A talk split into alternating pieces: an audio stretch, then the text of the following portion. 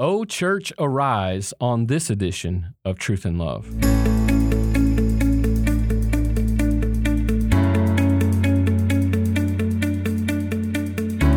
I'm Dale Johnson, and you're listening to Truth and Love, a podcast of the Association of Certified Biblical Counselors, where we seek to provide biblical solutions to the problems that people face. And this week on the podcast, I have with me Senior Pastor of Calvary Bible Church in Fort Worth, Texas, Dan Kirk. And I, I love this brother, and I'm so grateful for the work that the Lord has him doing down in Fort Worth, the church that he has there, and the ministry that he's involved in, and the things the Lord is doing is just always a tremendous encouragement. And Dan is married to his wife, Chris, for almost 35 years, and he's a fellow with ACBC, and he also has seven children and six grandchildren. And Dan, what a privilege it is uh, that the Lord would be so kind. Uh, what a wonderful family you have. And I'm excited about what's coming up. Our conference is coming up. And Dan, you're going to be speaking at our conference. And I cannot wait. We are one week away for our, our conference in Charlotte, North Carolina. Oh, Church, Arise. And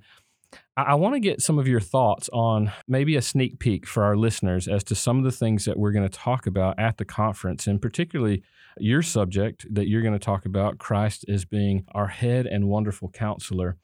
But, but I want to get sort of your perspective, even as a pastor and a counselor, when you heard this year's theme. Like, what did you think about this year's theme? Oh, church, arise. Talk to us a little bit about when you heard that, what your initial thoughts were about this conference. Well, I got to tell you that when I heard that our theme would be, Oh, church, arise, my heart leapt with joy. Uh, it excited me because I, I know, as, as you know, that there is nothing in all the world that God loves more mm. than his church, mm. his redeemed people. She is his most precious possession. Not only that, but the church is the only institution that has the real cure for the perplexing and devastating problems of the world. Mm. And we have that cure in the inscripturated word. Mm. We have it in the Bible. We have everything that every counselee needs. You know, so I'm excited about this. Mm. I, I'm also excited about it because I think too often people have a low view of the church. Mm. I love the fact that we're going to spend the better part of this week rejoicing in and exulting over the glory of Jesus' bride, the church. Amen. And even to hear you talk about that, it's hard to like stay on track because I want to I want to break off and, and really just talk about the beauty and excellencies of the church and the way in which Christ loves his bride and and really our responsibilities that we have as redeemed people in what God has called us to do in in, in guarding the truth, in the church being a ground and pillar of the truth and it is the truth, the scripture says, that sets men free. And that is our responsibility. It is the place at which soul care should happen. And we need to call the church to meet that responsibility that God has so has so given. And, and so one of the ways that I've tried to structure this year's conference, just to give you a preview, is I wanted us to consider that all of the functions that God has given to the church are intended as purposes of soul care. It really is a proclamation that God has given in such grace His word to His church in order to meet the demands of soul care in the world. And so we're going to talk about several things. We're going to talk about when the church doesn't care well and, and why that happens. We're going to talk about even church discipline. My goodness, people don't think about that function as being uh, something positive. We always think about it sort of in the negative term, but it is a, a form of soul care. Sometimes we don't think about the proclamation of the word from the pulpit in preaching as being an act of soul care. But but think about it, right? When when someone's proclaiming the word, conviction is happening, edification is occurring. People are maturing in the faith as they hear the word and are shepherded by it in public proclamation. So we're going to look at a, lot of different facets, the one anotherings of of scripture and and you see the beauty at every level of of God intending for the church to be this fellowship, this community of soul care. And maybe one of the places where we don't see that as as readily is is Christ as our head. That that is an important piece of the puzzle, knowing who he is in character, and because he's our head and because of his character, the way in which he shepherds us now we're called to be his hands and feet. And so I assigned you this topic, and I'm so delighted that you're going to be delivering this message about Christ as our as our King. Christ is our wonderful counselor, as as an example, certainly for us, but as the lead of this church that needs to arise and follow Him. So I, I want to get into this a little bit, but I don't want to steal your thunder here. However, I do want a little bit of a sneak peek just to just to hear how you're going to direct some of our folks as you talk about this topic. And uh, and so tell us a little bit about, if you can, uh, without giving too much away, uh, your topic here. Sure, uh, I'm happy to do that. Originally, I thought I would call this message "Christ Our Head" because that's what you asked me to focus on. And actually, that is what has showed up in the brochure for my message is Christ our head. But the more I got to thinking and studying about the wonderful counselor and what his rule over our lives means for counselors, my thoughts began to change course. And now I'm calling the message The King and His Counselors. Here's my goal I want to elevate in the hearts and minds of our counselors some of the tremendous privileges and some of the great responsibilities that are ours as biblical counselors in the local church.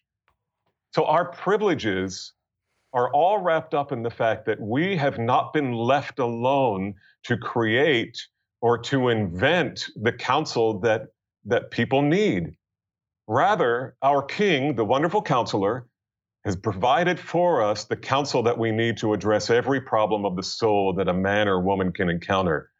This really is the ground of our unique privileges. We are counselors of the King.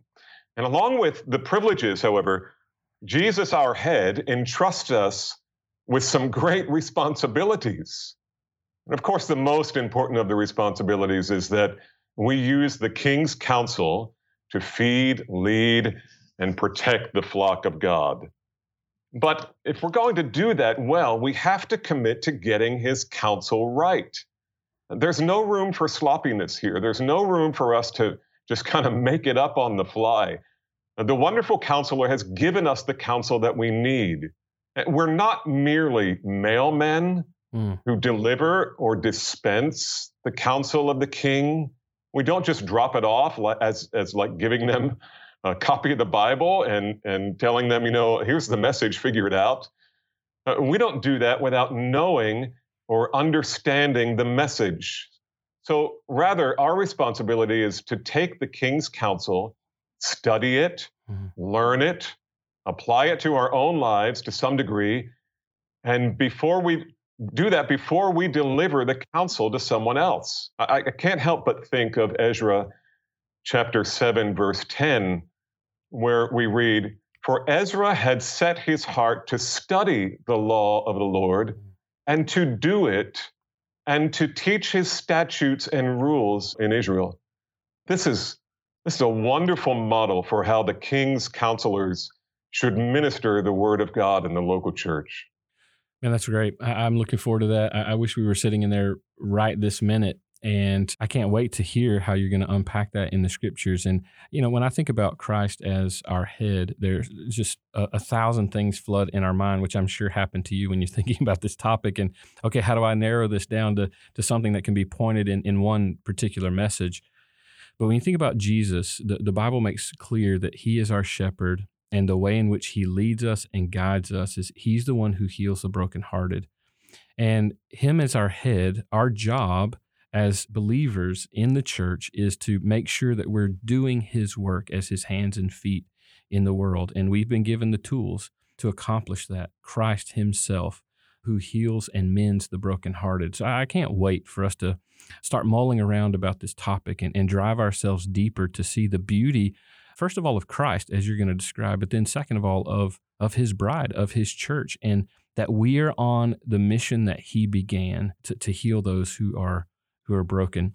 Now, as we as we get further into this topic, Dan, uh, people may be wondering, okay, like why is this such an important thing, or, or why do you think this conference is is such an important thing? Or what do people want to hear from this message? And and why do they need to hear those types of things? What are some of those things that you would say Well, I think conference attendees should want to hear this message because my hope is that, again, it will elevate their view of just how significant this ministry is in the eyes of the Lord. Mm. I, I, think we, we get so bogged down in, in the difficulties and the problems that we forget how glorious it is on, on a large scale that God has called us to do this ministry and He's given us everything for it. So that's why we should want to hear this message, mm. I think. I also think conference attendees need to hear this message because we all need to be exhorted to become better students of the word mm. so that we can become better ministers of the word.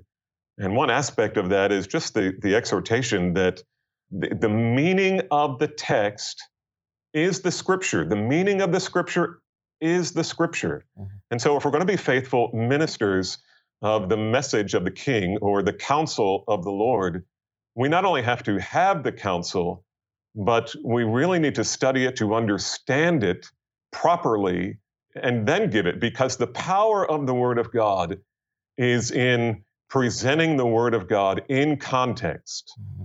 and then bringing it to bear on the lives of people. I think that's such a critical aspect. Sometimes we, you know, we get into this pattern. You mentioned it earlier about dispensing the word as opposed to ministering the word. And what you're describing is study the text, study the text well, where it's not just, you know, you're not just some dispensary giving out anecdotal remedies or, or pithy sayings, even if they are from the scripture, that you, you're, you're giving words to people in context of the scripture using the sword of the spirit because he's the agent of change to affect that that work in their heart. That's that's what it means to minister the scripture. And it's so important for us to do that in context of what the word of god is is teaching us. Now let's turn a corner here. Every every seasoned counselor knows that counseling is it's a difficult thing. It's a spiritually exhausting work. I, I can remember being in ministry, serving at our local church, and sometimes 20 hours in a week I would spend or more counseling. And it is exhausting work. You have few words at the end of the day that, that you can think of when you're when you're dealing and, and working in the lives of, uh, of folks. But it's worthy work. It's worthy work. So what would you say as a counselor who isn't satisfied with the fruit of their labor? Because it can get exhausting at times where you, you feel like you're pouring out and you know, it, it's hard work because you're deep in the spiritual battle. So, what would you say to that? I would say to that brother or sister who might be becoming weary in the ministry of counseling, I would say to them, take courage, my friend. God has given you a good work to do, mm. and He's not left you alone to do it. Everything God requires of you, He also gives. And the power to accomplish the work that God wants you to do is not in your cleverness, it's not even in your giftedness, but rather it's, it's in your faithfulness to deliver God's counsel to his people. Listen, God's word never returns to him void. Mm-hmm. And you may not see the fruit of it. But listen, God is doing 10,000 things that you can't see. Mm-hmm. And he's, he's using you in, in ways that you may never even know until you get to heaven. It's not your job to know. And, and this isn't about us and us getting patted on the back mm. or feeling good about our ministry because people are responding so well. Rather, it's all about us being faithful to minister the word of God. And so I would just say to you that though your fruit may be invisible, the Apostle Paul would tell you, based on the resurrection of Jesus Christ, that your labor in the Lord is not in vain. So persevere, my brother or my sister. God has given you great work and it will be fruitful. Amen to that. And and I'll just mention what what satisfaction you get from being able to minister the word to those who are broken. And in those moments when you see what we may call it the light bulb coming on or you see I've heard people describe it as a breakthrough in the counseling room is something that may have been unseen for weeks. And the Lord does a work in that person's heart, and, and you see a radical difference. Man, what a great grace of the Lord. And it is such a satisfying thing when we continue to labor and we recognize this is God's work. It's not something that you know we manipulate to make happen.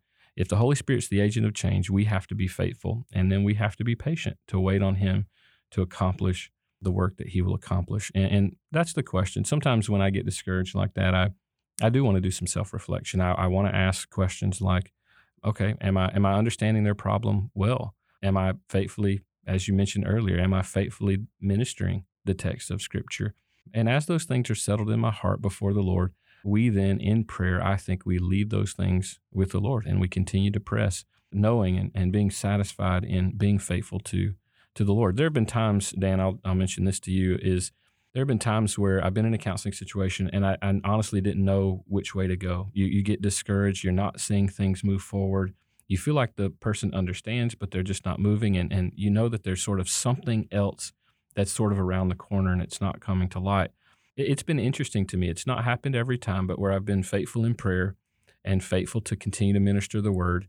And it may be several weeks down the road where the Lord brings something to light that I could have never known with my own wisdom. The person may have never known to even bring it to light to me, but the Lord does a, a, work in their heart and, and you begin to see something and, and all the, the weeks of work that you've put in, the Lord brings to light. There's nothing like that. And so I can't wait for this conference. Uh, and you still have time to join us. So I hope you will uh, at our conference in Charlotte, North Carolina, O Church Arise. Dan, thank you so much for being with us.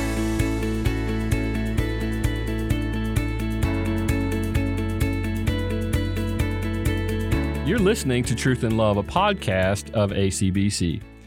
Now, I'm so grateful and looking forward to our annual conference. I, am sure that many of you may not be aware of the amount of people that it takes to run such a conference. And I'm so grateful for all those folks. And we're in this final week of setting up the conference, and we're really excited preparing for all of you to attend. But I do want you to know that there's still time to attend, uh, both in person, which we hope you will do and join us in Charlotte, but then also online. Our plenaries will be streaming both the pre conference and the annual conference.